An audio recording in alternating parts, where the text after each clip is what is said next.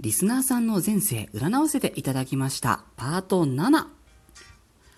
私、占い師のティモがお送りしております、スーセイジャンクション、リスナーさん参加型企画、あなたの前世占います。ご回答の回、パート7でございます。いつもお世話になっております。このラジオの第39回でエントリーをいただいた順番に、過去世を占わせていただいております。ご興味がおありの方は、ちょっとのんびりお待ちいただくことにはなっちゃうんですけれども、このトークの概要欄からリンクへ飛んでみてくださいね。えー順番に占わせていただいておりますので、ご紹介までしばらくお待ちくださいださいませ。皆様本当にありがとうございます。またですね、ここまで見させていただいた方々から、続々とメッセージ付きの差し入れをいただいてしまいまして、本当に嬉しいです。ありがとうございます。あの、いただいたフィードバックが、やっぱりちょっと心当たり、心当たりって言うと変ですけど、うん、今の人生にもやっぱりちょっと影響があると思うというようなニュアンスの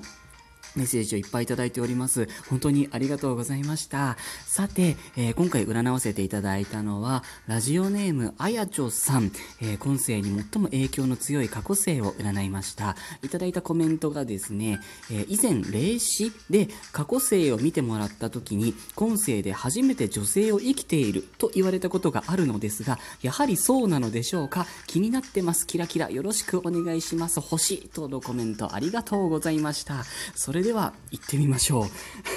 えーご自身がどのようなイメージを持たれていたかわからないんですけれどもスパッと全体像を見てみる前に一つお願いがございます、えー全体像だけでも途中で止めないで最後まで聞いてください。きちんと霊視の鑑定と辻褄が合うお話になっております。いきますよ、えー体の性別はかなりの確率で女性だったと思います。ただし、ただしです。聞いててくださいね。えー何をされていた方か。おそらくですけど、現代的な単語で言うと、メイドさん、家政婦さん、秘書、あと次女、あの、王様のそばにいて、あの、なんか、内輪みたいなので、こう、風を送ってるような感じのあのイメージなんですけど、次女、そんなイメージですね。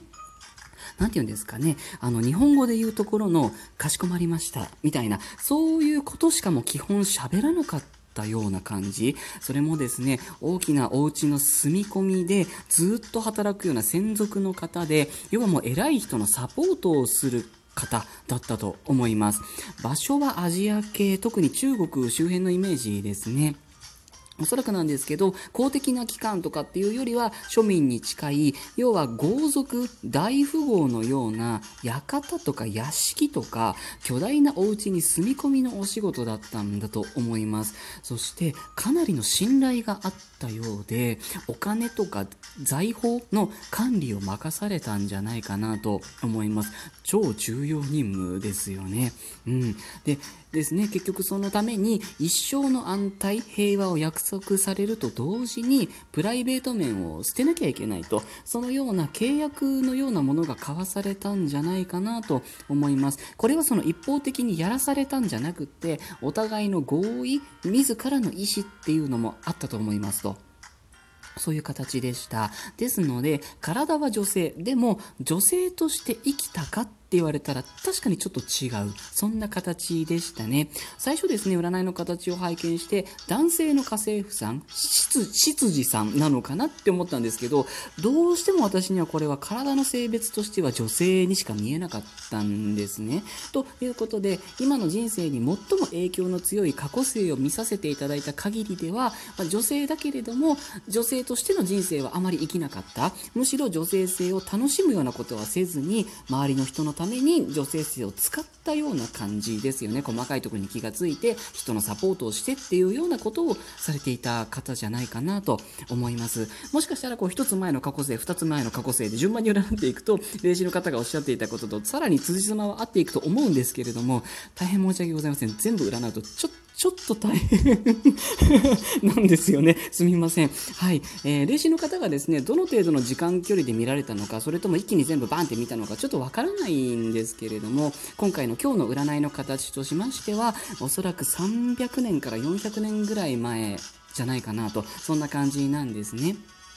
で、まあ、少なくとも体の性別は女性の印象がとても強いです。その代わり、多分お屋敷から出ることはなかったんじゃないかなっていうレベルで制限がかかっていたはずです。屋敷というか土地ですよね。その土地から出ることがなかったんじゃないかという感じですね。ですので、普通にその時代に合った恋愛をしてとか、結婚をしてとかっていう印象があまりないです。もう、お家、契約と一連卓勝という感じでしたね。ということなので、霊視の方の鑑定とは矛盾しておりません。ということで、ご了承いただければ幸いでございます。さて、今世においてテーマを引き継いでいるとしたら、まさにここなんですよ。女性性ですね。ただ、まあ、今の人生でどうしていいかわからないっていうレベルでもないみたいなんですよね。ある程度別にそんなに今の自分に不満っていうのもなくっていう感じのように思います。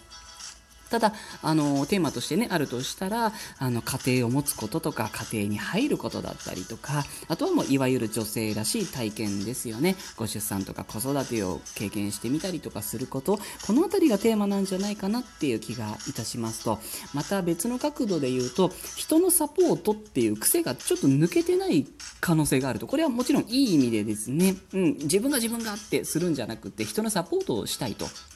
いうことですよね。自分の個性をあなんか前面に押し出すんじゃなくて、相手のコーディネートをしてあげると。で、そのためにまず相手からこう、相手の持ってるものを引き出した上で、引き出されてきたものをさらに磨いたりとか、良くしたりとかするとか、そういった何かがお好きなはずという気はしています。うん。で、あとですね、引き継いでるとしたら、ちょっと触れたんですけど、あの、かしこまりましたみたいなことしか喋んなかったみたいな、そういうあの、あんまり喋らなかったっていうところまでちょっと影響があるような気がしますね。あの、相手から引き出すには会話が必須なので、あの、会話スキルっていうのがちょっとテーマになる可能性もあります。